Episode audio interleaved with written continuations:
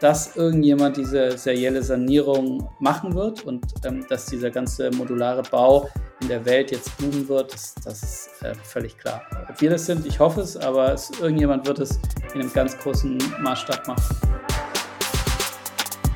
Hi, willkommen bei Empower. Wir sind Markus und Julius und wir sind überzeugt, dass die Energiewende machbar und für den Klimaschutz essentiell ist. Wir produzieren diesen Podcast, damit ihr die Möglichkeit habt, euch Energiewissen anzueignen und möchten euch nebenher spannende Personen und Projekte vorstellen. Los geht's!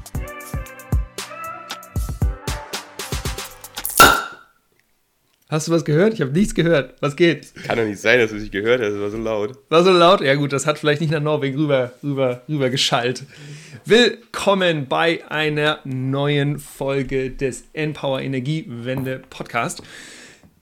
Gleich geht's sofort los, kurz aber eine Info, und zwar ist das die letzte Folge, die wir gerade machen, bevor wir in diesem Sommer zum ersten Mal eine Sommerpause machen. Das heißt, ihr Lieben, in den nächsten vier Wochen wird es leider keine Empower-Folgen geben, aber wir sind zurück am elften September.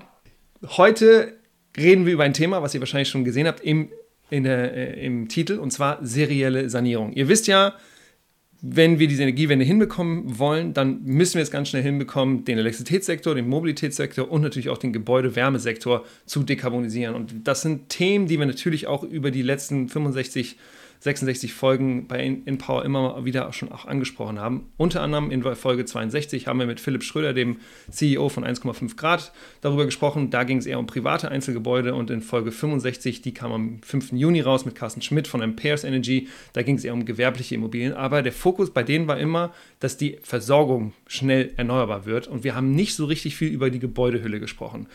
Wir merken aber, dass natürlich auch durch den Konflikt in der Ukraine, dass wir dass Energie ein Gut ist, das nicht in unheilbarer Fülle zur Verfügung steht. Und deswegen müssen wir da ganz schnell ran, das eben auch möglichst effizient zu nutzen. Und deswegen haben wir heute eine Folge vorbereitet, in der es explizit um, den, äh, um die Gebäudehülle geht. Und dafür haben wir einen wunderbaren Gast hier. Er ist Geschäftsführer eines ja irgendwie schon gehypten Startups, so in unserer Szene jedenfalls. Er war vorher mal Consultant bei Siemens. Er hat schon vorher auch eine Energiecontracting-Firma ins Leben gerufen und hat dann zweitausendachtzehn dieses neue, diese neue Firma in, ähm, ja, gestartet, und zwar ein Startup namens EcoWorks.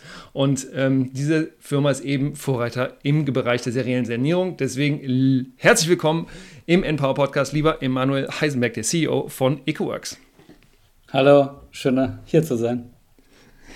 Voll schön, dass du dabei bist. Lieber Emanuel, wir starten immer so, dass wir fragen, wie bist du eigentlich die Person geworden, die du heute bist? Deswegen magst du dich einmal kurz vorstellen, fünf, sechs, sieben, zehn, fünfzehn Sätze. Ähm, wir, was ist passiert in deinem Leben, dass du jetzt an diesem, ja, an diesem Punkt bist, in dem du jetzt gerade bist und dass du EcoWorks ins Leben gerufen hast? Und was ist das Ziel von EcoWorks?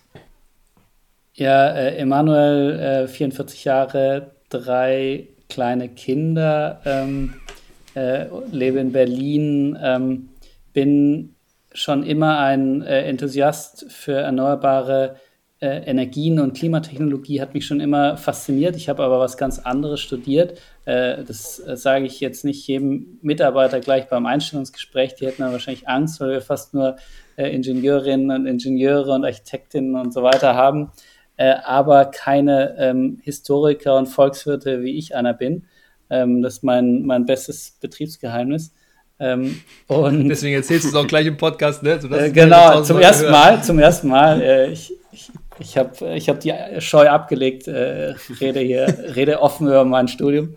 Ähm, ne, auf jeden Fall ähm, äh, habe ich dann äh, eben, bin ich dann zum Unternehmertum gekommen, und auch äh, die erneuerbaren Energien ähm, haben mich natürlich irgendwie ähm, schon, schon immer fasziniert, und ich habe mir gedacht so, hey, was kann ich eigentlich machen, ähm, äh, was, was mir Spaß macht, aber was auch irgendwie Impact bringt und wo ich irgendwie ähm, einfach Lust habe, jeden Tag äh, morgens aufzustehen, zu denken so, cool, ähm, ich, ich irgendwie äh, tue was, äh, was, was nicht nur irgendwie äh, mein Gehalt aufs Konto bringt, sondern äh, was, was auch äh, bleibt und, und, und anderen Leuten eine Freude macht. Und ähm, ich muss sagen, je länger ich das mache, desto mehr macht es Spaß, weil man ja auch in dieser unendlich komplexen Welt immer mehr versteht, was man da eigentlich macht, und aber auch, wie schwer das ist. Also die, die Aufgabe wird ja eigentlich immer größer, und Wir müssen immer schneller werden, die Technologien müssen immer produktiver werden.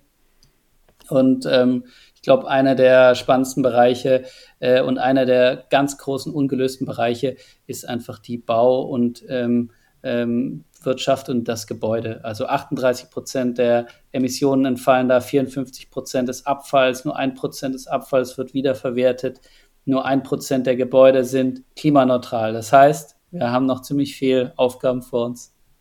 Ja, auf jeden Fall. Und darüber werden wir heute ein bisschen sprechen. Und zwar natürlich, wie auch EcoWorks da einen Beitrag leistet, wie und was eigentlich dieses Ding ist, was man da jetzt serielle Sanierung äh, nennt.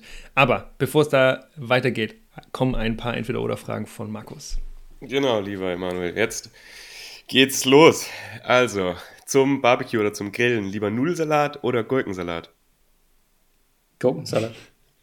Okay, lieber das Frischere als quasi die Kohlenhydrate.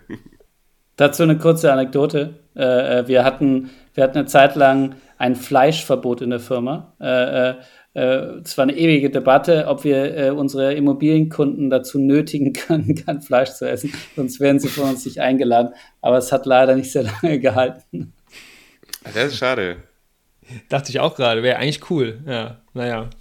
Ja gut, gibt ja jetzt immer mehr, dass so Buffets, Veranstaltungen et cetera dann doch nur noch vegetarisch-vegan sind. Was ja aber weiß ganz, ich finde, dass, cool wenn, man, wenn man das jetzt macht, ist es eigentlich auch schon viel zu spät, oder was heißt viel zu spät, aber ich weiß nicht, Markus, wann haben wir uns bei Fraunhofer kennengelernt? Vor zehn Jahren knapp, oder fast jedenfalls? Vor zehn Jahren, ich bin seit Ja, seit weiß ich nicht, aber Jahren fünf also. Oder sechs Jahre, das kommt schon lange her irgendwie und da war das auch irgendwie Gespräch und dann wurde es irgendwann gemacht und du denkst so, ey, keiner muss, naja, gut, ich bin Vegetarier und vielleicht ist es ein bisschen ja, emotional für mich. Aber anyway. ich bin ja, ich bin ja in der, in der erneuerbaren Welt schon fast so ein Urgestein so gefühlt, aber ähm, ich gehöre nicht zu den Ideologen. Also wenn jemand irgendwie meine Klimatechnologie zehnmal so produktiv macht, aber irgendwie mit der Concorde äh, zu mir fliegt, dann wäre ich, glaube ich, pragmatisch. Ich würde einfach sagen, ey, wenn der mir irgendwie Megatonnen oder Gigatonnen C O zwei einspart, dann...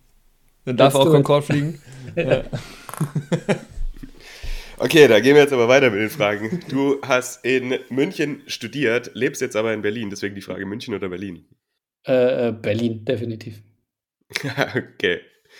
Du hast auch, ich habe gesehen, ein Buch geschrieben, beziehungsweise du bist Co-Autor eines Buches. Deswegen die Frage, lieber ein Buch schreiben oder ein Unternehmen gründen? Beides.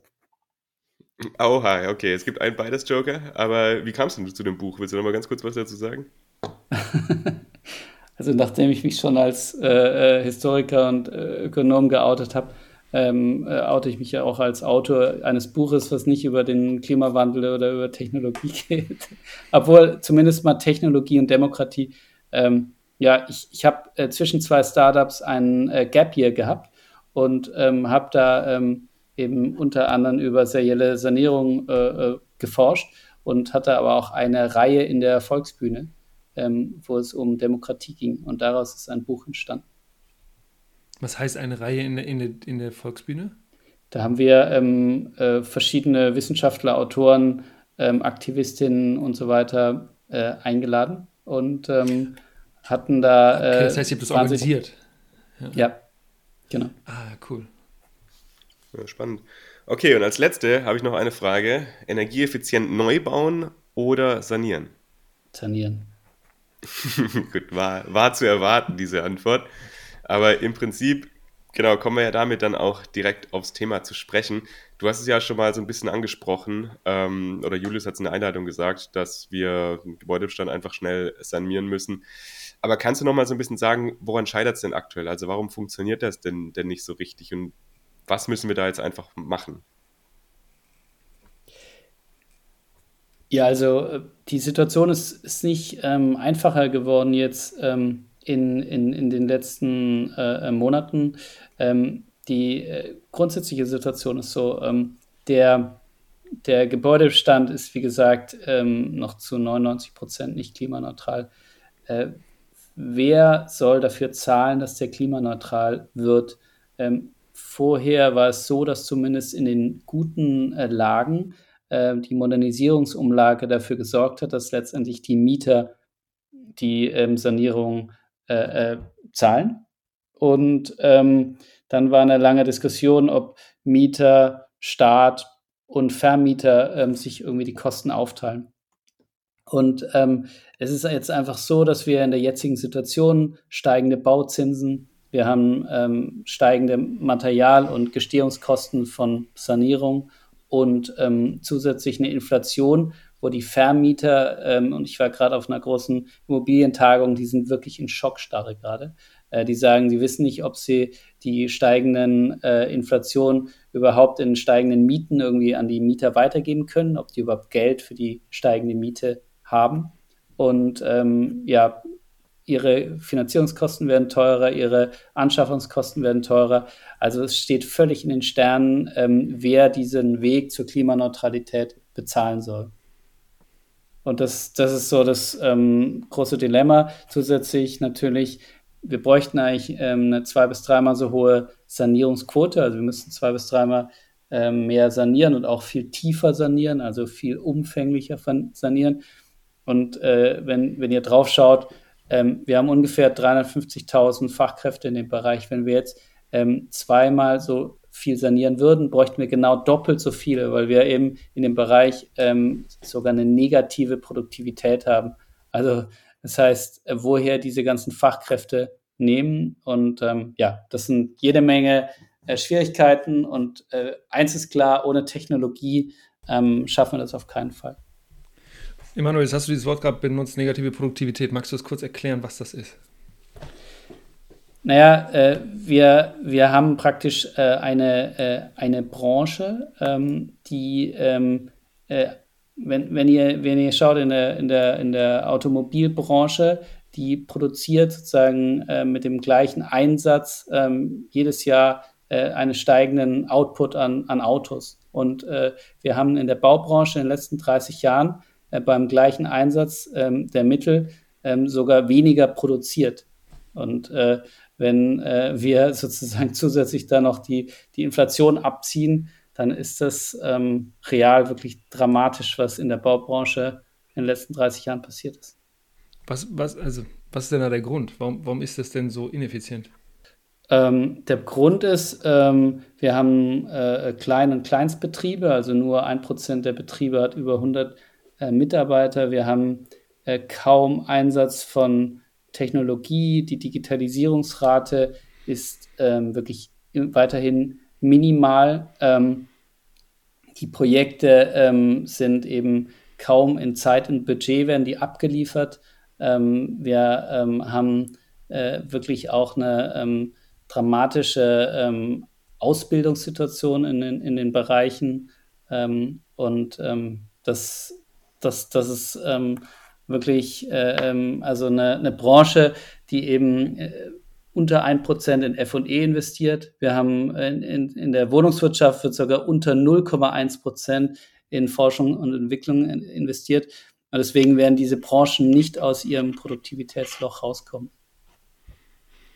Was eigentlich voll spannend ist, zu wissen, ne? Weil das ganz, ganz, ich hab, oder jedenfalls in meiner Bubble ist es so, dass ganz viele Leute, die irgendwie viel in, in, in, äh, in Immobilien investieren, tatsächlich ganz gute, ganz gut Geld damit irgendwie machen. Ne? So, deswegen wundert es mich eigentlich, dass das so ein, so ein Subsektor ist, in dem tatsächlich so wenig für Forschung und Entwicklung ausgegeben wird. Aber wahrscheinlich kommt es eben darauf her, weil es eben so ein fragmentierter Sektor ist mit ganz vielen Leuten, die einzelne Wohnungen besitzen oder kleine Firmen, genau wie du das gerade genannt hast. Jetzt kommt ihr ja da rein und sagt, okay, wir wollen das ein bisschen besser machen und ihr wollt digitalisieren ihr, und ihr wollt eben diese Gebäudehülle ähm, richtig ja, da was machen und eben nicht nur dafür sorgen, dass da irgendwie eine, eine, eine Wärmepunkte reinkommt und dann die damit erneuerbarem Strom versorgt wird, sondern ihr wollt das schneller und besser und digitaler machen. Deswegen die Frage, ähm, was ist denn eigentlich diese serielle Sanierung und was macht ihr anders als die anderen Player, die da aktuell gerade im, ähm, im Gebäudesektor aktiv sind?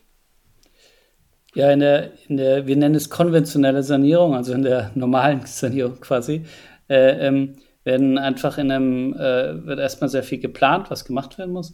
Und dann äh, werden Materialien auf die Baustelle bestellt und dann wird fünfundneunzig Prozent auf der Baustelle gefertigt in einem ziemlich chaotischen, nicht softwaregetriebenen Prozess äh, mit äh, meist ungelernten Kräften. Und das braucht dann sehr lang. Am Ende ist die Qualität dürftig ähm, und es kostet am Ende mehr und braucht länger als geplant. Was machen wir? Wir haben letztendlich drei Hebel. Erster Hebel ist, wir ähm, bauen quasi immer die gleiche Gebäudehülle, die gleiche Haut um das Bestandsgebäude und ähm, suchen uns dafür halt ähm, sehr, sehr ähm, einfache Gebäude aus. Können wir nachher nochmal vielleicht ein bisschen tiefer reingehen. Äh, und dadurch können wir eben ähm, diese Planung von dieser gleichen Gebäudehülle automatisiert machen. Zweiter Hebel ist, wir packen alles, was geht, also bis zu achtzig Prozent der Tätigkeiten, die vor Ort ähm, gemacht werden, äh, insbesondere auch was die Versorgungstechnik, also die ganzen Elektroleitungen, Warmwasserleitungen, Heizleitungen und so weiter, packen wir in diese Gebäudehülle rein in Vorfertigung. Also wir verlagern die von der Baustelle in die Fabrik ähm, und ähm, haben da eben dann Fassadenelemente, die, die smart sind, also in denen quasi nicht nur Fenster, Dämmung, sondern auch eben Elektroleitungen, Heizleitungen, äh, Lüftung, alles schon integriert ist. Und als drittes, wir überlegen uns äh, Installationstechnologien und fangen jetzt auch an, ähm, eigene Teams eben hochzuziehen, die diese Gebäudehülle möglichst schnell, am besten ohne Gerüst, ähm, äh, eben in sehr kurzer Zeit ähm, an die, an die Gebäude bringen, um diese Gebäude von außen klimaneutral zu sanieren. Ganz kurze Frage noch zu dem, was du gesagt hast, die Installation in den, in den äh, Elementen. Also wir kommen ja gleich nochmal auch dann wahrscheinlich, wie das alles im Detail funktioniert. Aber ist es dann so, dass dann eine zweite Installation besteht? Also das, weil es gibt ja schon in den Häusern dann eine bestehende Installation in den Wänden und ihr macht dann quasi eine zweite außen zusätzlich drauf. Genau. Also das ist ja ein riesen, äh, riesen Problem, wenn ihr ein Haus wirklich ähm, auf einen klimaneutralen Standard bringen wollt. Also wenn ihr nicht nur irgendwie die Heizung austauscht und, und es streicht oder so, sondern wirklich ähm, was substanziell verändern wollt, dann müsst ihr in der Regel die Stränge anfassen. Ähm, und wenn ihr die Stränge anfasst, dann ähm, sind die in äh, irgendwelchen Schächten, dann, dann habt ihr da wirklich äh, Wochen, Monate lang wackelt das Gebäude, die ganzen Mieterinnen und Mieter sind irgendwie in Schockstarre, die müssen zum Teil ausziehen, man hat irgendwelche Asbestprobleme, was auch immer. Also es ist wirklich, ähm, Tiefensanierung ist kein, kein Spaß.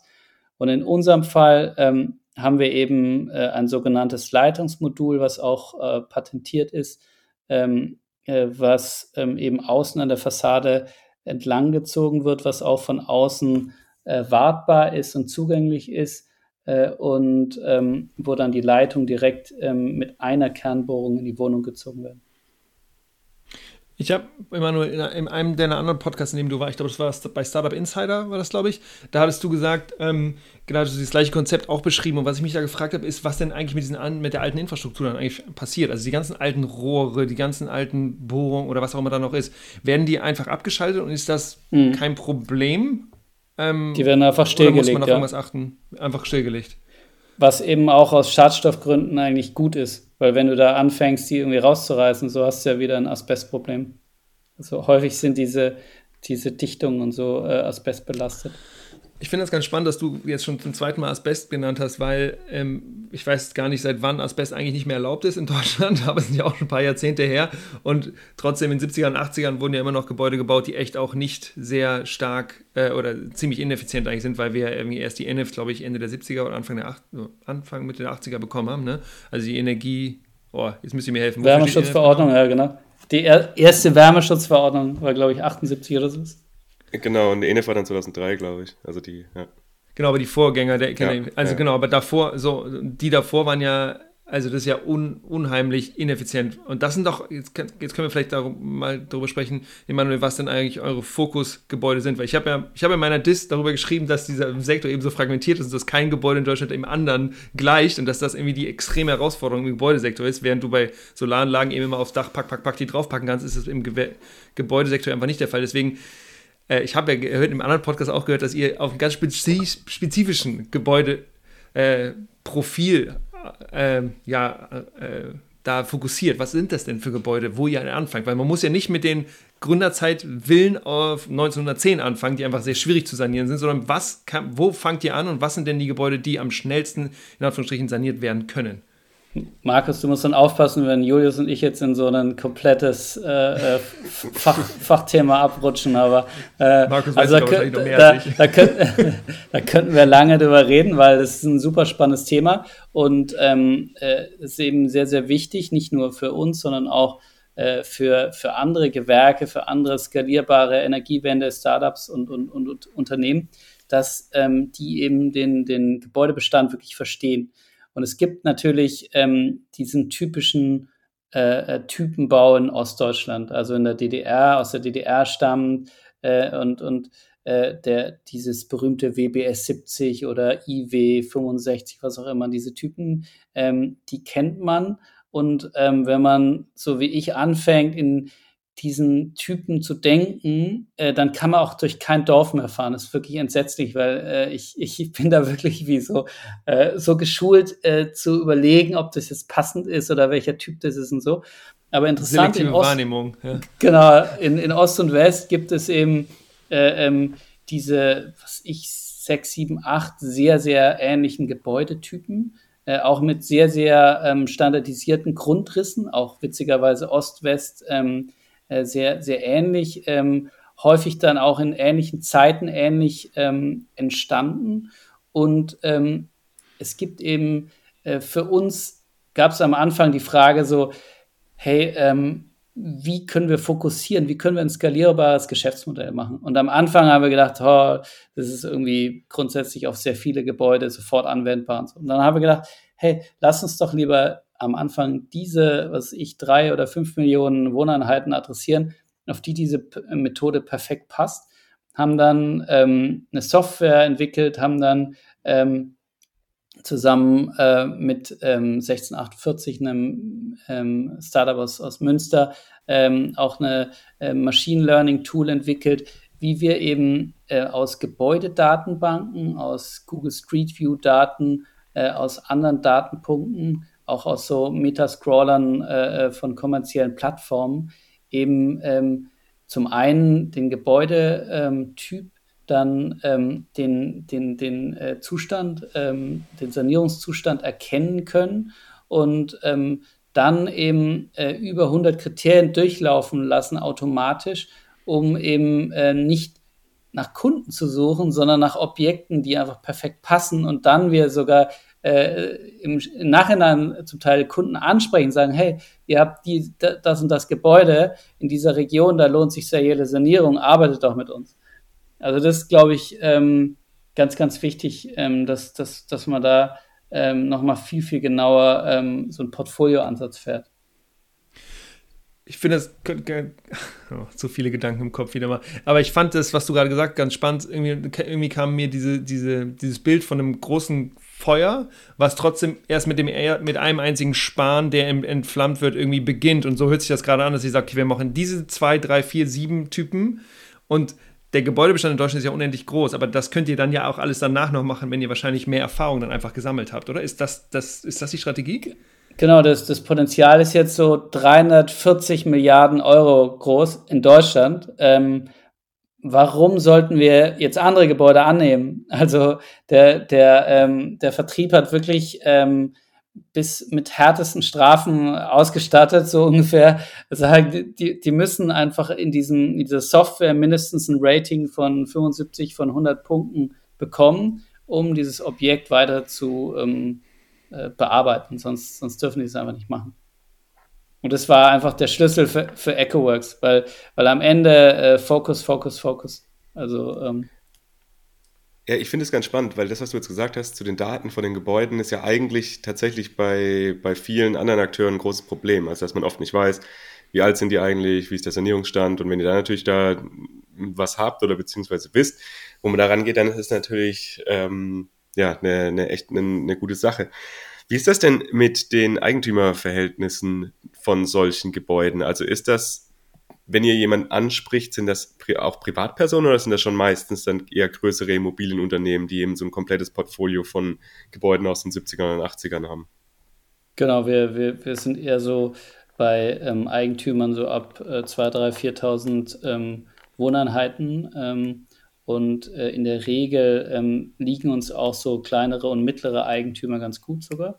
Ähm, also wir haben viele Kunden jetzt so im Bereich zwischen drei und fünfzigtausend Wohneinheiten. Wir arbeiten natürlich auch mit den Top ähm, zwanzig, haben wir jetzt wahrscheinlich bei zehn bis fünfzehn der Top zwanzig auch ähm, schon Angebote draußen oder sogar schon ein Projekt.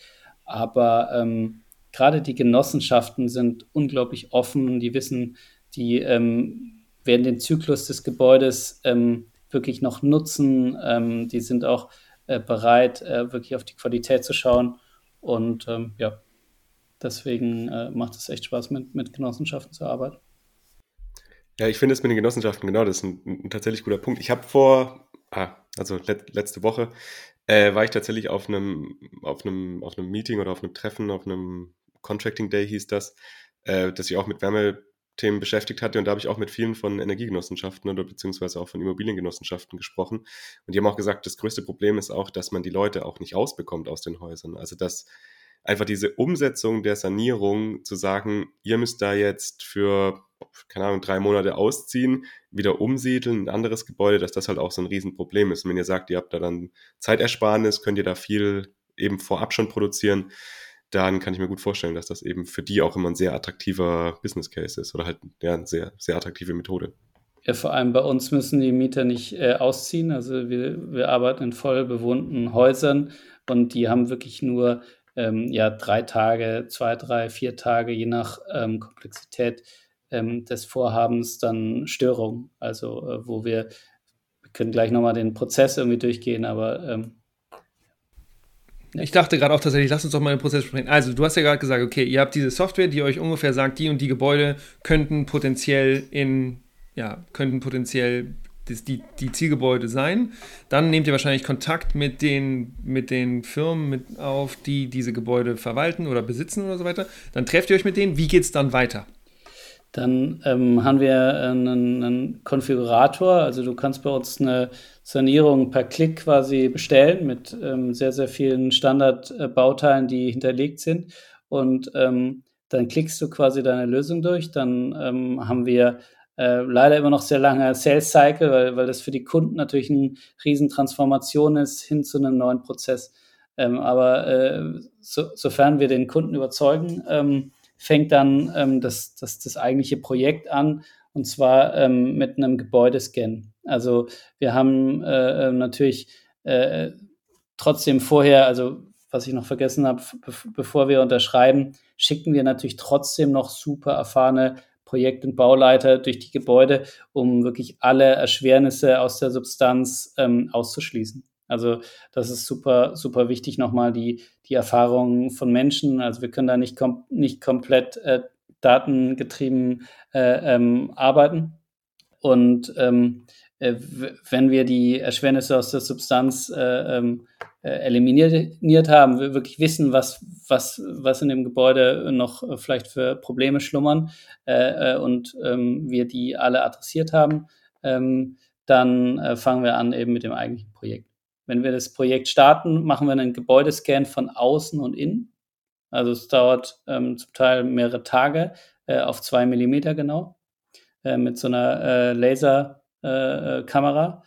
Äh, ähm, und ähm, äh, dann haben wir eine Punktewolke und müssen natürlich dann in der Punktewolke die einzelnen Attribute sehr, sehr genau erkennen. Was ist ein Fenster, was ist ein Fensterbrett, was auch immer. Ähm, Und können daraus dann einen digitalen Zwilling des Bestandsgebäudes ähm, eben äh, definieren. Und auf Basis dieses digitalen Zwillings haben wir einfach eine äh, geniale Grundlage, um so ein Projekt wirklich komplett B I M automatisiert äh, durchlaufen zu lassen. Also zum einen können wir dann äh, ähm, nicht nur eine Entwurfs- und eine Genehmigungsplanung, sondern auch Eine, eine Detailplanung machen. Wir können die Vergabeschnittstelle automatisieren, damit ähm, die äh, Gewerke in dem Gebäude, also die Handwerker, die wir noch haben, dann automatisierte L Vs bekommen. Wir können eine Produktionsplanung für die, für die ähm, Holzbaufabriken erstellen.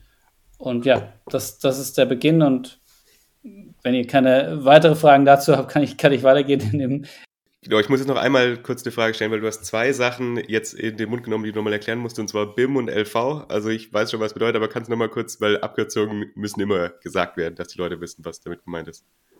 Ja, ähm, also ähm, Building Information Management ist praktisch ein, die, die, die, die digitale Bearbeitung von, ähm, äh, von, von Gebäudedaten und die digitale Planung. Und ähm, Leistungsverzeichnisse äh, sind super wichtig im Bau, ähm, um eben Handwerker zu beauftragen und zu erklären, was man macht. Okay. Und jetzt nur noch eine Sache, weil ich habe mich gerade noch gefragt, diese drei D oder digitale Zwillinge von den Gebäuden, das ist doch wahrscheinlich sogar für die ganzen Eigentümerinnen und Eigentümer für die Gebäude total spannend, weil die wissen ja auch oft selber gar nicht so richtig, wie und was in ihren Gebäuden eigentlich los ist. Also ist das vielleicht nochmal so ein zusätzlicher Selling Point, sage ich mal, den ihr habt, dass ihr dann sagt, ja, und wir können euch dann zusätzlich noch ein drei D-Gebäudemodell zur Verfügung stellen? Also für mich als Eigentümer wäre es das. Es ist für viele, die realisieren es nicht, aber wir, wir bieten damit natürlich auch die komplette Digitalisierung des Gebäudes. Wir machen genau, die Gebäude ja. auch dadurch ähm, ähm, zirkulär, also sozusagen, dass die dann für ähm, zirkuläre Prozesse auch ähm, ja, ähm, erfassbar sind überhaupt, weil es ja auch dann eine super Datenbank ähm, der, der Baustoffe ist und, und die neue Hülle, die wir rumbauen, ähm, da gibt es ja dann auch ein digitales äh, drei D-Modell äh, mit den einzelnen Schichten und so weiter. Also das ähm, ist schon der Schritt dann auch ähm, in, eine, in einen professionellen Betrieb von den Gebäuden. Vielleicht noch ganz kurz den Prozess fertig. Also wir haben praktisch dann ähm, die Produktionsplanung ähm, und dann werden eben in der Fabrik ähm, die Fassaden äh, und Dachelemente erstellt und ähm, werden auf die Baustelle geliefert.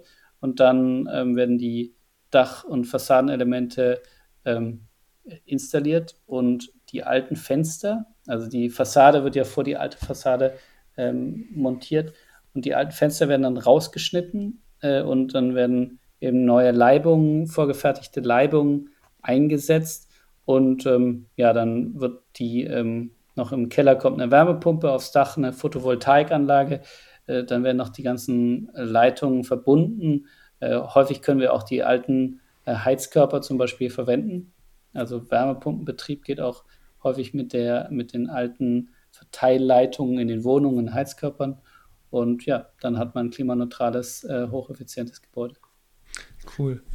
Sag mal, die, du sagst, eine P V-Anlage kommt aufs Dach drauf. Macht ihr auch Dächer? Wir machen also auch Dächer. Ein, mhm. Ist es Teil des Programms? Ja. Also äh, in unserem Leistungssoll ist das ähm, Dach ähm, mit, mit dabei. Ähm, häufig ist es so, dass die Kunden ähm, relativ simple Dächer haben wollen auf, den bestehende, auf der bestehenden Dachkonstruktion, auf den bestehenden Sparren. Ähm, wir haben auch ein äh, ja, Patent eingereicht für ein sehr schönes modulares Holzdach, aber das ist natürlich dann immer eine, eine Kostenfrage. Okay. Und wenn jetzt in der Fabrik äh, quasi diese Vorfertigung, wie muss man sich das vorstellen? Also werden dann Elemente vorgefertigt, die irgendwie fünf mal fünf Meter sind, dass man dann das als großes Element hat? Oder wie, also wie funktioniert das denn? Also in der Fabrik werden so drei mal zwölf Meter große Elemente hergestellt, in, in dem eben, äh, wie, wie gesagt, eben schon die Fenster und, und äh, die Lüftung und so weiter äh, beinhaltet sind und diese ähm, äh, Module werden bisher noch relativ handwerklich in den Fabriken hergestellt. Natürlich schon automatisiert, vermessen und zugeschnitten und der ein oder andere Sch- Schritt ist schon automatisiert oder teilautomatisiert. Aber ähm, die Vision, meine, mein Ziel von EcoWorks ist, dass wir eine Firma bauen und so eine Nachfrage erstmal schaffen, aber dann auch eine Firma bauen, dass aus äh, verschiedensten äh, Gigafactories, vollautomatisiert mit irgendwelchen KUKA-Robotern dann eben diese Gebäudehüllen rauskommen zu einem Bruchteil des Preises, ähm, die eine irre hohe Qualität haben. Und ich meine, die Autoindustrie hat es äh, vorgemacht, äh, dass da eben äh, solche Plattformen äh, unfassbar günstig erzeugt werden. Also ich glaube, so eine, so eine Plattform von so einem äh, mittleren V W, äh, kostet in der, in der Produktion sowas wie dreitausend, viertausend, fünftausend Euro und wird irgendwie für dreißigtausend dann verkauft. Ähm, also da ist schon noch viel Luft bei den Gebäudehüllen, äh, die, die schon noch sehr stark so einen, so einen handwerklichen Unikatcharakter ähm, haben im, im Holzbau. Mhm. Seid ihr da, was die Materialien angeht, auch eingeschränkt oder kann man da theoretisch alle der Materialien, die auf dem Markt vorhanden sind, nutzen? Also wir sind schon eine Plattform, also wir sind schon Technologie, relativ technologieoffen. Ähm, äh, das muss natürlich irgendwie statisch äh, funktionieren. Also Manche der Materialien sind beispielsweise sehr, sehr schwer, wie, wie Hanf oder auch sehr teuer. Das müsste man sich dann im Einzelnen anschauen. Ähm, grundsätzlich ähm, sind, ist diese Holzrahmenkonstruktion relativ stabil. Ähm, da k- kann man verschiedene Sachen integrieren. Aber wir wollen natürlich irgendwie auch eine Skalierung. Also wir wollen jetzt eigentlich nicht ähm, bei jedem Projekt wieder äh, wahnsinnig viel Engineering-Aufwand haben. Ähm, und deswegen versuchen wir natürlich dem Kunden unsere Plattform zu verkaufen und ähm, können aber architektonisch die Projekte sehr gut gestalten mit äh, ähm, verschiedenen Profilen aus Lärchenholz oder äh, notfalls auch Faserzement. Ist nicht so ökologisch, aber ähm, im Betrieb sehr angenehm.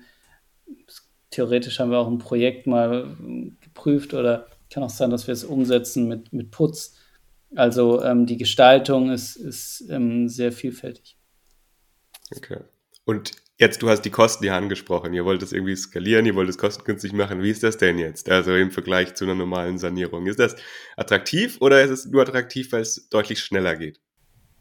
Die Kosten äh, müsst ihr euch so vorstellen. Ähm, Es ist äh, nach Förderung, kostet unsere Lösung so brutto, also die Wohnungswirtschaft rechnet immer brutto auf den Quadratmeter Wohnfläche, so zwischen was ich, sechs bis äh, hundert bis tausend Euro brutto nach Förderung. Ähm, zusätzlich hat der Kunde ähm, die äh, Möglichkeit, eben auch noch die Wohnfläche zu erweitern, so zwischen zehn und sagen wir mal vierzig Prozent. Über zusätzliche oder größere Balkone, über Aufstockung. Und ähm, dadurch, dass wir sehr viel Heizkosten einspart, kann er natürlich dann auch die ähm, Kaltmiete dementsprechend hochziehen. Es gibt natürlich dann ein gesetzliches Maximum von zwei beziehungsweise drei Euro. Aber ähm, insgesamt ähm, hat er dann als äh, Mischrendite eigentlich einen ganz guten Deal damit gemacht. Und vor allem hat er, wenn er jetzt ein sehr ineffizientes Haus hat, was vielleicht sogar noch fossil versorgt wird, einfach auch vermieden, dass sein Gebäude ein sogenanntes Stranded Asset wird. Das heißt, dass es irgendwann einfach gar nicht mehr vermieten kann. Und die Lebenszyklus ist dann quasi wieder achtzig Jahre verlängert, also sehr, sehr, sehr, sehr lang. Genau, das dachte ich auch so, wenn du jetzt was gebaut hast in den siebzigern oder sowas und das jetzt das ist fünfzig Jahre alt und mit eurer Sanierung muss es eben nicht in zwanzig Jahren, also es muss ja eh irgendwann saniert werden, erst recht diese ganzen alten wirklich ineffizienten und die Frage ist dann, okay, was machst du? Machst du dann überhaupt eine Sanierung oder machst du eine, eine serielle Sanierung? Ähm, weil das ja, irgendeine Lösung brauchst du ja auch tatsächlich. Am, am Anfang, als wir gestartet sind, ähm, war unser Preispunkt immer schwierig, weil die, äh, ähm, die Kunden haben das eigentlich letztendlich mit einer sagen wir, nicht tiefen Sanierung oder einer kaum energetischen Sanierung verglichen. Das ist natürlich ein bisschen unfair, wenn ich sage so, hey, ich, ich klatsche da irgendwie sechs Zentimeter W D V S, also Wärmedämmverbundsystem äh, dran und dann vielleicht nochmal mittelgute Fenster und dann streiche ich es und ähm, wechsle vielleicht noch die, die äh, Gasheizung auf eine neue.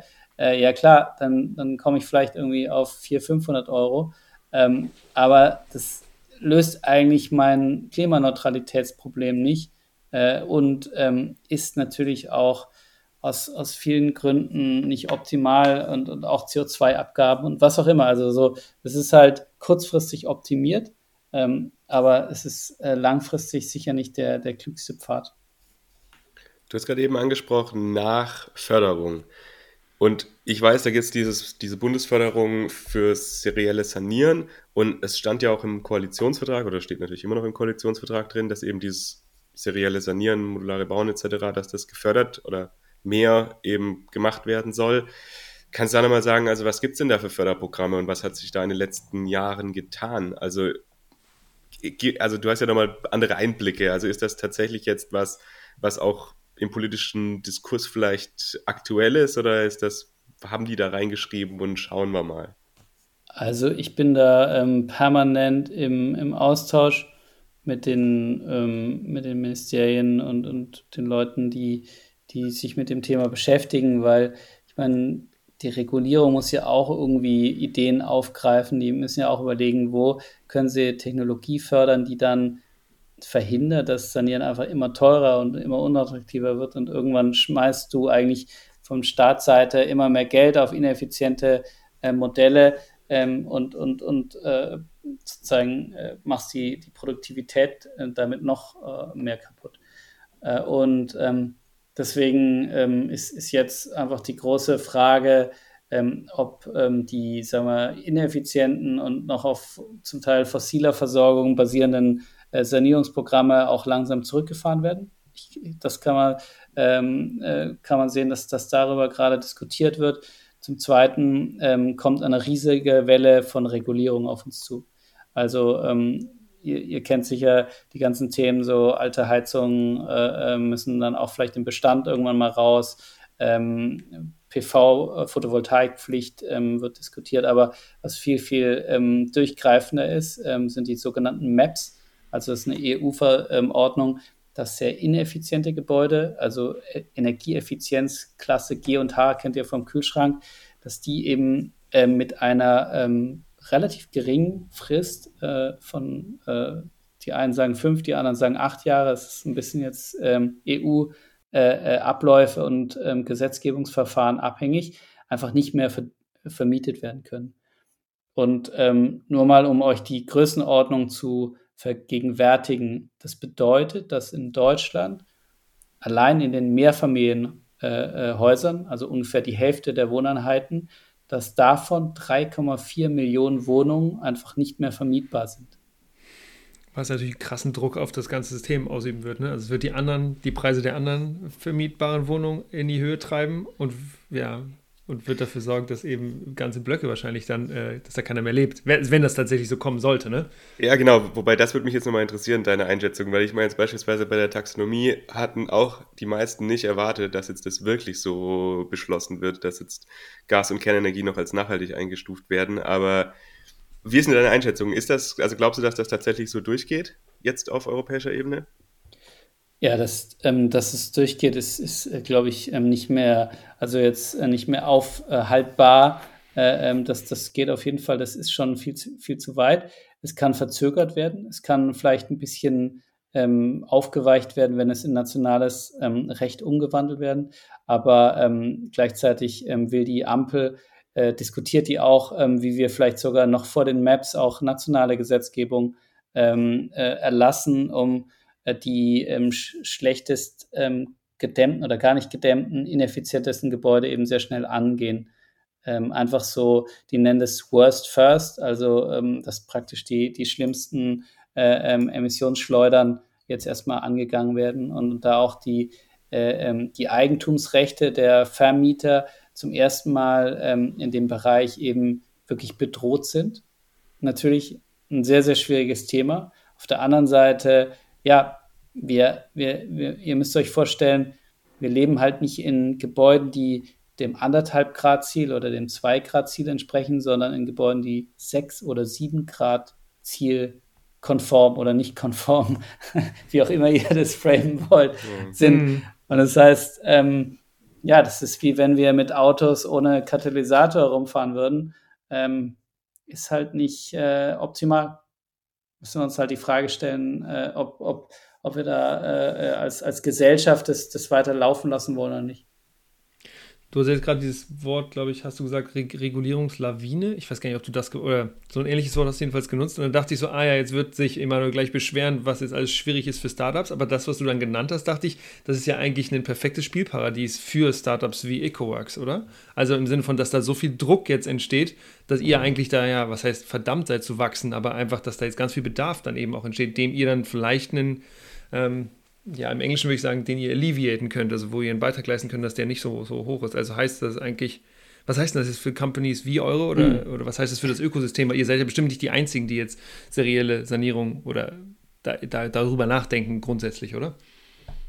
Absolut. Also wir haben jetzt im Businessplan ein Wachstum in fünf Jahren äh, auf eine Milliarde Euro Umsatz und ähm, das hieße, dass wir weniger Marktanteil als ein Prozent in Deutschland hätten dann. Ähm, Es ist, ist also kein verrücktes Ziel jetzt vom Markt her gedacht, ähm, sondern das, das ist eigentlich äh, in dem globalen Sanierungsmarkt würden wir da gar nicht auffallen. Ähm, äh, nur ähm, es ist natürlich trotzdem ein operativer Wahnsinn, weil, weil wir halt ähm, da ähm, auf einen Sanierungskonzern skalieren müssen mit mehreren tausend Leuten, mit, mit unfassbaren operativen Herausforderungen, was jetzt Technologie, Bereitstellung, Hardware, Software, äh, finanzielle Mittel, ähm, riesige Wachstumsschmerzen bei, bei Teamzusammenstellung, weil wir praktisch die, die alte Bauwelt ja auch integrieren müssen. Ähm, wir brauchen Tech-Leute, die ähm, Tech verstehen äh, und ähm,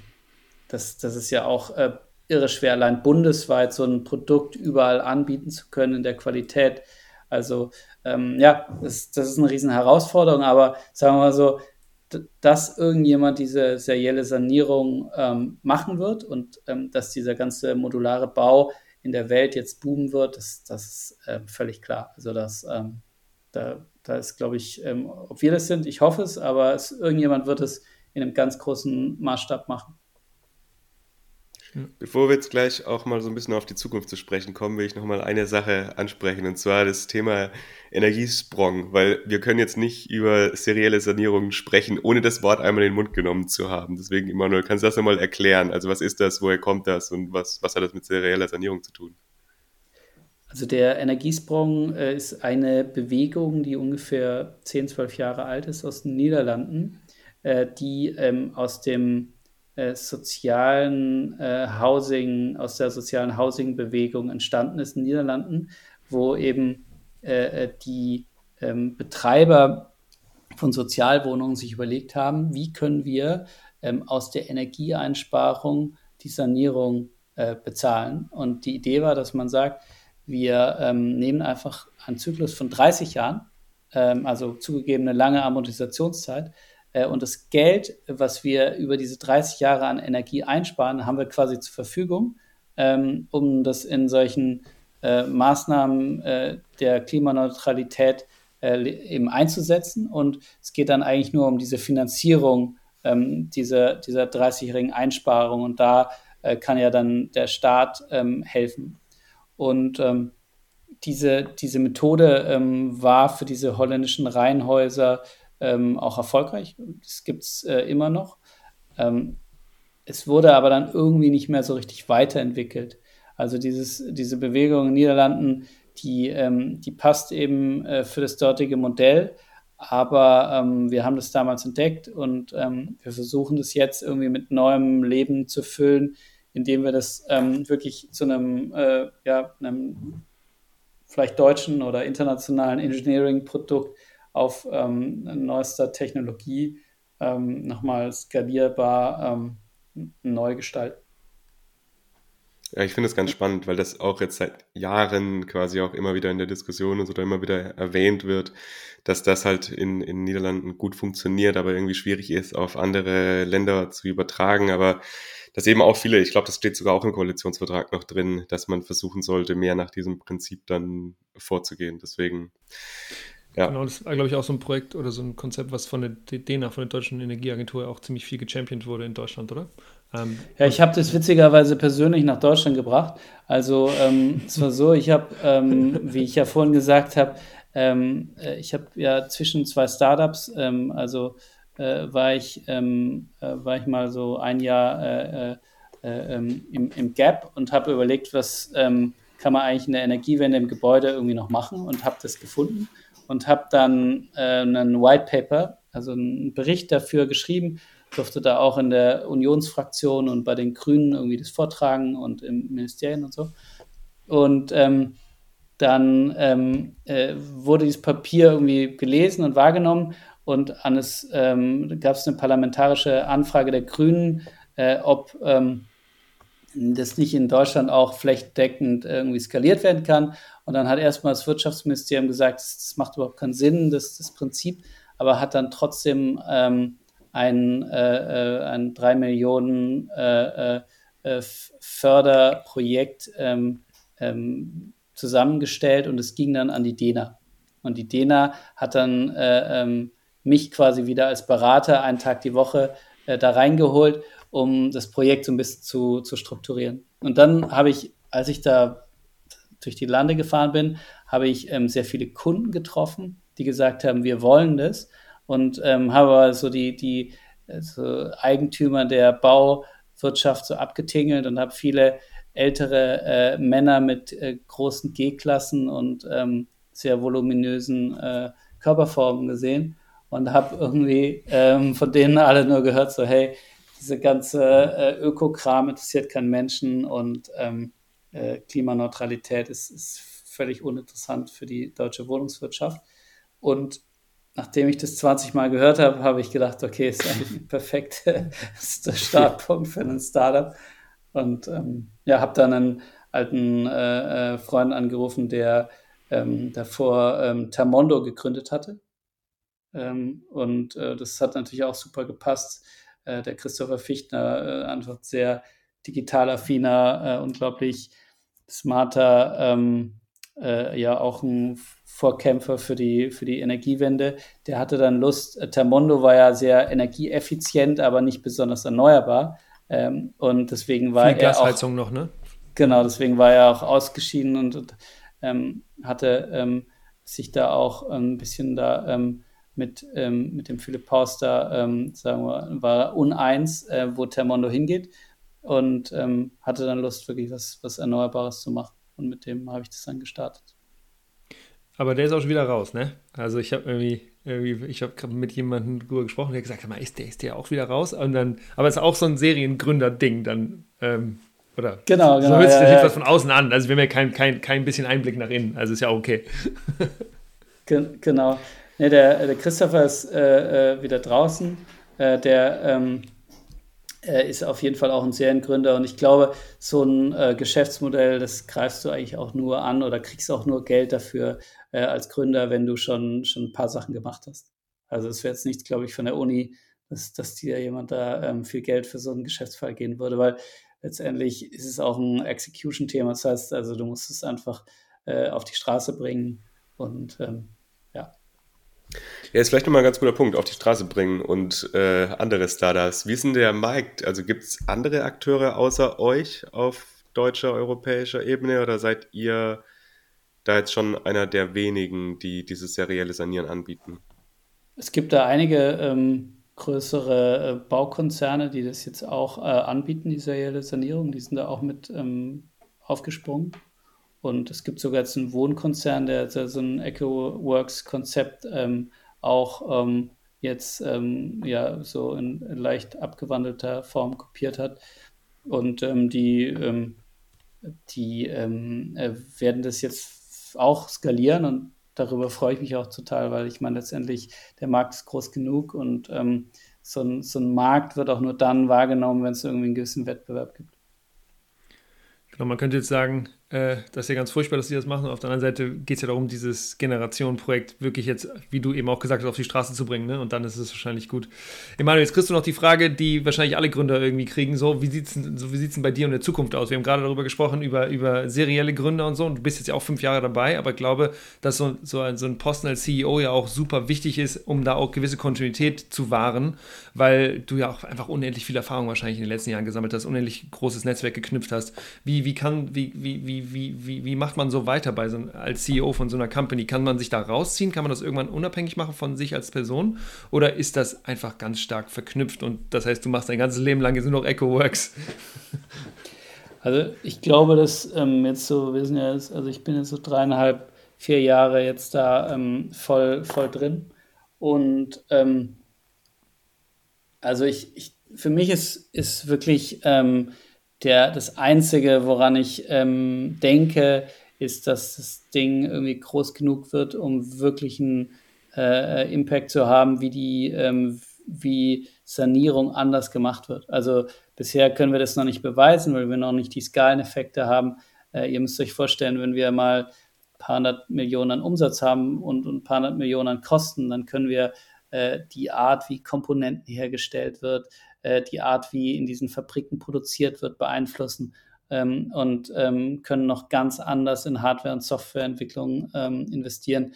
Und deswegen, ähm, für mich ist, glaube ich, so eine Schwelle, ähm, so blöd die Zahl ist, aber ich glaube, so bis zu einer Skalierung von einer Milliarde ähm, ist es wahrscheinlich schon auch sehr, sehr stark auch gründerabhängig, weil einfach ähm, äh, es ist eine Vertrauenssache bei den Kunden, bei den Investoren. Ich bin jetzt der letzte Gründer, der noch drin ist, ähm, Und, und deswegen ähm, glaube ich schon, dass, dass das irgendwie noch für mich ähm, trägt. Aber es ist natürlich ein unfassbarer Verzicht. Also ich meine, äh, äh, es, äh, mit drei kleinen Kindern und so, das ähm, ist jetzt nicht unbedingt ähm, der gesündeste Job, den du dir äh, vorstellen kannst. Okay, ja, jetzt abseits von deiner persönlichen Zukunft vielleicht jetzt noch abschließend Zukunft vom Gebäudebestand. Also was, was ist denn jetzt zu deiner Meinung? Was brauchen wir jetzt in den nächsten Jahren vielleicht jetzt mal neben der seriellen Sanierung? Und was siehst du jetzt auch für, für politischen Handlungsbedarf? Also was müsste auf politischer Ebene noch passieren, um das ganze Thema einfach noch ein bisschen schneller voranzutreiben? Also ich glaube, dass serielle Sanierung wirklich nur eines von, von vielen Technologieprodukten ist. Die, wir, wir müssen einfach eine Technologisierung äh, des Gebäudesektors erwirken, um die Energiewende in die Gebäude zu bringen. Und wir brauchen völlig andere Akteure, sowohl in, als äh, bei den ähm, Eigentümern, also bei den Wohnkonzernen oder Immobilienkonzernen, als auch bei den ähm, Baukonzernen, um ähm, eben mit Technologie nicht nur Klimaneutralität, aber auch sozial äh, mögliches Wohnen, also dass wir auch in, in schl- schlechten Lagen zum Beispiel nicht nur klimaneutral, sondern auch attraktiv leben können, äh, dass, dass ähm, die ganze Sensorik da ähm, Einzug hält, äh, dass einfach sozusagen smarter mit Gebäuden umgegangen wird. Ähm, ich glaube, das, ähm, das, das ist ein riesen, riesen Thema und ähm, was, was kann die äh, Politik tun? Ähm, die, die sollte natürlich viel, viel genauer schauen, wie sie ähm, einen viel größeren Input oder eine viel größere Veränderung über Fördergelder ähm, erwirken kann. Also es darf eigentlich keine Bereiche mehr gefördert werden, die ähm, so einen fossilen Lock-in erwirken, also wo, wo einfach jetzt noch ähm, äh, Gebäude und ähm, Energieversorgungssysteme gefördert werden, die, die auf fossilen Energien äh, basieren. Ähm, Und ähm, da muss der, der, da muss der Staat einfach wirklich nochmal die Programme ähm, sehr, sehr klar durchforsten, muss aber auch jetzt viel, viel stärker fordern, weil ähm, seit dreißig Jahren ist ähm, eigentlich bei der Dekarbonisierung des Produktes Gebäude eigentlich gar nichts passiert. Und die Eigentümer haben auch nicht gezeigt, äh, dass sie da wirklich drauf investieren wollen, dass sie sich überhaupt Gedanken machen, wie die Strategien sind. Und ähm, da, da ist einfach der Staat, die Regulierungsbehörden einfach viel, viel zu lax.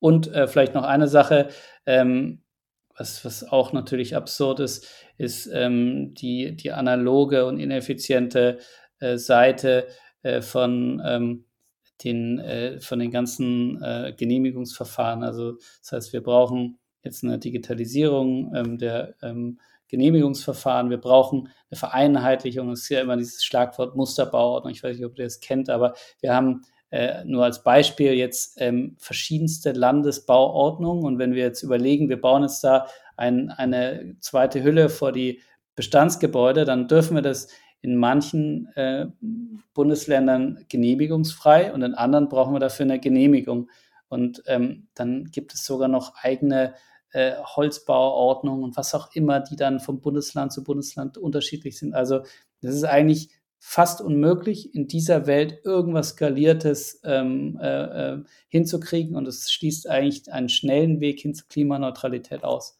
Und da müssen wir einfach nochmal viel, viel klarer draufschauen und es kann sein, durch ähm, den sympathischen, äh, also jetzt große Ironie, sympathischen Herrn in, in Moskau, ähm, der, der uns ähm, jetzt hier als Europa bedroht, der wird vielleicht eine gute Sache bewirken, dass ähm, wirklich jetzt alles nochmal überdacht wird, ähm, vielleicht sogar hin zu ähm, Verfassungsänderungen, äh, dass, dass der Bund dann in irgendwelche Länderhoheiten eingreift und die Länder dazu zwingt, ähm, einfach sinnvolle ähm, Grundlagen ähm, Für, für besseres Bauen und, und Wohnen zu schaffen. Also ich bin gespannt. Ich glaube, zurzeit ist alles in der Diskussion. Wir werden es sehen.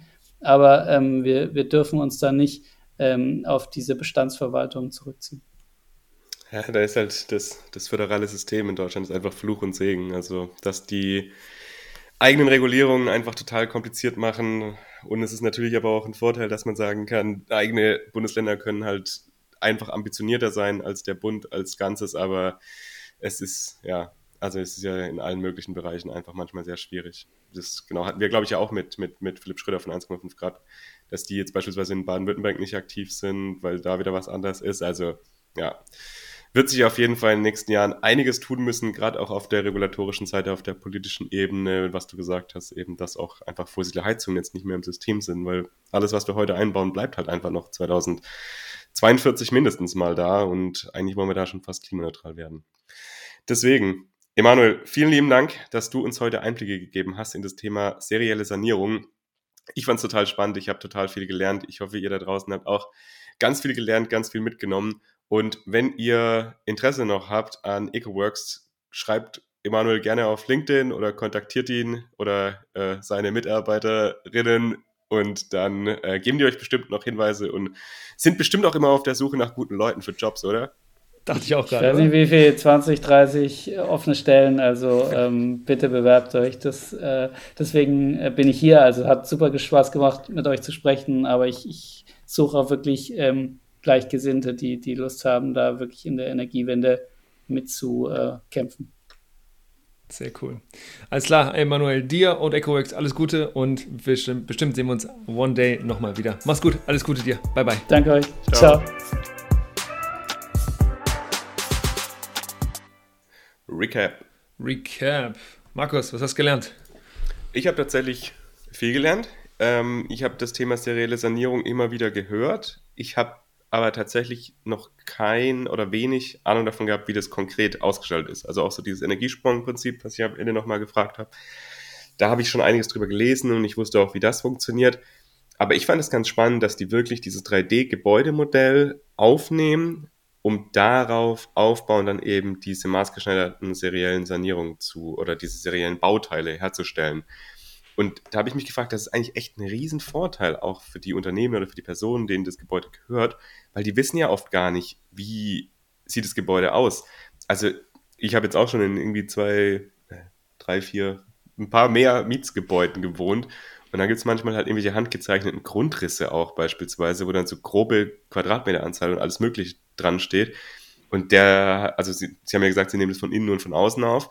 Das heißt, du hast halt auch von innen dann komplett vermessenes, also einen richtig gut vermessenen Grundriss und von außen eben auch, dass du weißt, wo sind die Fenster, dann wo, wo sind die Rohre, wo sind deine Wartungsschächte und sowas. Also das ist halt, finde ich, nochmal ein riesen zusätzlicher Vorteil.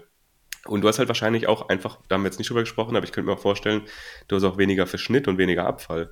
Weil auf Baustellen, wenn man da normal saniert stimmt, und dann die, stimmt. die normalen, also diese normalen Dämmplatten dann ja auch immer so ein bisschen zuschneiden muss für die Fenster, ähm, da ist jetzt nicht unendlich viel, aber in Summe macht es dann halt doch was aus. Und da könnte ich mir halt vorstellen, dass wenn die das in der Fabrik herstellen, dass das halt vielleicht ein bisschen, ein bisschen weniger ist. Und genau, also ja. Ich finde ein ganz spannendes Konzept, weil dadurch geht es halt schneller. Man kann dafür auch äh, dann nochmal ein bisschen diesem HandwerkerInnenmangel entgegenkommen. Das haben wir jetzt, glaube ich, auch gar nicht angesprochen. Aber du brauchst halt auch weniger Leute einfach auf der Baustelle, um das dann an, an die Wände zu klatschen im Prinzip. An die Wände klatschen, ja. So funktioniert es. Äh, von weitem, ja, ja. Einfach von weitem draufwerfen, dann klebt das schon. Genau. Was ich spannend fand, war, da haben wir, glaube ich, gar nicht, das haben wir gar nicht benannt, aber dass ja dir diese Idee dieses digitalen Zwilling eben sehr stark auf diese Gebäude dann anwenden. Also, dass die, dass die mit Drohnen rumumfliegen und eben dieses digitale äh, ab, abbilden, genau. Also, dass das eben in so vielen Bereichen jetzt tatsächlich Einzug ähm, hält. Also, Autos kriegen digitale Zwillinge oder auch eben Offshore-Windplattformen kriegen auch digitale Zwillinge und dann weißt du eben, wo was bricht oder du weißt eben, was du drumherum bauen musst, wie jetzt bei der seriellen Sanierung. Super spannend. Ähm, was ich komisch fand, war, dass die die Fenster erst im Nachhinein reinschneiden. Da dachte ich so, boah, die machen sich so einen Aufriss, dass die mit in diesem... Mit nee, mit nee, nee, nee, nee, die schneiden die Fenster raus vom bestehenden Gebäude. In den Modulen ist es schon drin. In den Modulen ist es drin. In den fabrikgefertigten okay. Modulen ist es drin. Die schneiden dann quasi, wenn das Modul kommt, das Fenster aus der bestehenden Fassade raus, setzen das dann nach draußen, dass du eben dann dein Fenster draußen hast und machen dann vorgefertigte Leibungen dran. Okay, genau, das macht auch mehr Sinn. Obwohl ja. Wahrscheinlich können wir vorstellen, dass sie die Fenster, Fenster eben auch austauschen. Ne? Also dass dann eben im Zweifel zweifach, dreifach Fenster dann... dann da eingebaut ja, werden. Ja, ja, macht genau. auf jeden, ja. Würde auf jeden Fall Sinn machen, ja. Ja. Und was ich aber t- cool fand an Emanuel war, dass er eben gesagt hat, naja, wir machen jetzt da irgendwie, drehen an Rad, was nicht mehr ganz klein ist, aber wir brauchen ganz, ganz viele andere Sachen eben auch noch, ne? Und dass die sich eben selber nur als ein kleiner Bauteil, ein kleines Bauteil tatsächlich im gesamten System sehen. Und das fand ich irgendwie das, fand ich auch bemerkenswert, dass er das eben gesagt hat, jetzt da keine Weltallmachtsfantasien sich entwickelt haben, sondern sagt, okay, wir können einen Beitrag leisten, aber ganz, ganz viele andere Akteure, ganz, ganz viele andere äh, Ansätze sind auch ganz wichtig. Und äh, das sehen wir auch allein äh, an diesen Zahlen, die er da genannt hat, dass dieser Immobiliensektor in Deutschland und in Europa und weltweit natürlich einfach riesig, riesig ist und dass da ganz, ganz viele andere Akteure und Akteurinnen noch, ja, es bedarf, damit wir den tatsächlich schnell äh, erneuerbar und äh, Net Zero bekommen. Genau. Ja. Sind auf jeden Fall große Herausforderungen, vor denen wir stehen. Genau. Ihr Lieben, die nächsten zwei Folgen fallen aus. Wisst ihr, wir machen Sommerpause und dann geht es am elften September weiter. Und willst du noch was Schönes sagen, Markus, zum Ende? Ja, ich wollte auch nur nochmal sagen, dass eben wir dieses Jahr uns jetzt dazu entschieden haben, Sommerpause zu machen, auch weil ich jetzt meine Dis fertig machen muss, deswegen einfach zeitlich ein bisschen eingeschränkt bin. Aber genau, wie Julius gesagt hat, September kommen wir wieder zurück und dann äh, haben wir schon tatsächlich viele gute Themen geplant. Also es ist genau. Schon einiges wieder in, in der Mache. Genau, wir freuen uns dann auf, das, äh, auf die, die zweite Hälfte des Jahres zweitausendzweiundzwanzig zusammen mit euch. Alles klar, das war's von uns. Bye, bye. Ciao, ciao. Schönen Sommer.